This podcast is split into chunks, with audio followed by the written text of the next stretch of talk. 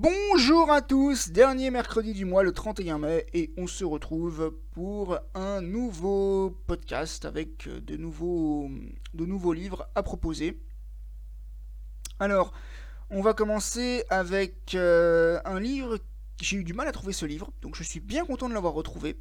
C'est le livre de alors, il s'appelle comment le, le Stephen quelque chose en fait. Euh, ça s'appelle Les fantômes de la nuit de Noël. Ça fait partie des livres que je cherchais depuis un certain temps. Et du coup, je suis bien content de l'avoir retrouvé ce bouquin. Stephen Roos, voilà, j'étais en train de chercher le livre. Donc en fait, qu'est-ce que ça raconte? C'est l'histoire de Kenny. Kenny, c'est un sale gosse. Il passe son temps à faire peur aux enfants, il passe son temps à embêter tout le monde, il passe son temps... Alors à un moment donné, il, a, il a une, de la méchanceté vis-à-vis d'un gamin qui s'appelle Timmy, qui est pas très grand en taille, donc il a pas le traité de nabo, etc. Et puis un soir, il se retrouve comme ça... Euh,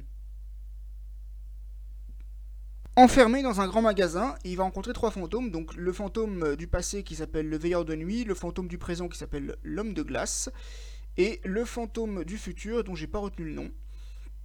Et donc ça va peut-être lui faire changer d'avis.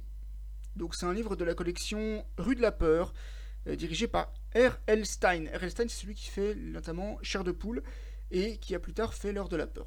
Donc si vous avez peur, lisez ce livre, il peut être très intéressant.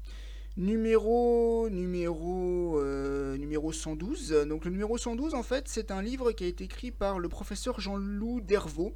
Ça s'appelle Rhume, otite, bronchite, c'est terminé. En fait, c'est l'histoire, bah, en fait, c'est pas une histoire, c'est, ce sont des conseils donnés par ce, scientifique, cet homme de science, qui en gros vous explique comment on peut faire pour éviter de tomber malade. Ça peut être sympa.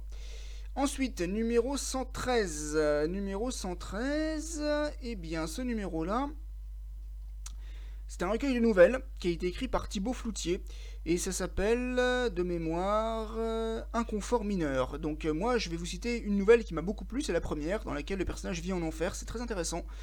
Voilà, c'est une, des, nouvelles de l'histoire. Euh, si jamais vous avez envie ensuite de lire le, livre, euh, n'hésitez pas, ça peut être très, très sympa à lire. Numéro 114, l'assassin est dans la classe. Alors ça c'est aussi un recueil de nouvelles, mais c'est encore autre chose. En fait, ça s'appelle l'assassin est dans la classe, mais pour être honnête, ce n'est pas, un, ce n'est pas une histoire, ce sont quatre histoires. En fait, ce sont quatre histoires. Donc, il y en a une qui s'appelle L'oseille à la grimace, notamment. C'est la première histoire d'ailleurs. Et euh, les trois autres, j'ai oublié le nom du. La dernière, ça s'appelle euh, A O O Oui. Donc, du coup, ce sont des onomatopées.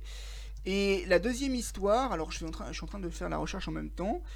Euh, Polar pourpre, donc 1989. C'est pas, ce n'est pas, ce n'est pas une. Euh, ce n'est pas un livre récent, mais ça c'est pas grave.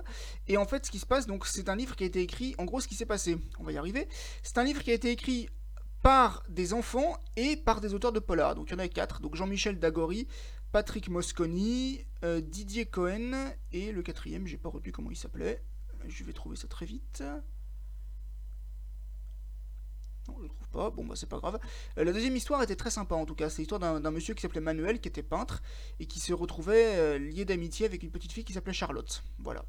Et du coup, Manuel en fait avait un problème. Il était recherché par la police, je me souviens bien. Mais c'était vraiment pas mal. Et enfin, le dernier livre, qui lui aussi est un livre policier, qui lui aussi contient le mot assassin dans le titre, ça s'appelle L'assassin crève l'écran, c'est écrit par Michel Grimaud. Alors c'est l'histoire en fait d'un monsieur qui s'appelle Olivier, qui est journaliste, et qui enquête. Et en fait, euh, depuis quelques temps, il y a pas mal de gens qui sont, morts en fait euh, sur un plateau de cinéma. Donc il essaie de trouver qui est le coupable. Et la personne qu'on soupçonne le moins est parfois celle qui est la plus dangereuse. En tout cas, j'ai bien aimé. Merci beaucoup d'avoir suivi ce podcast, à bientôt.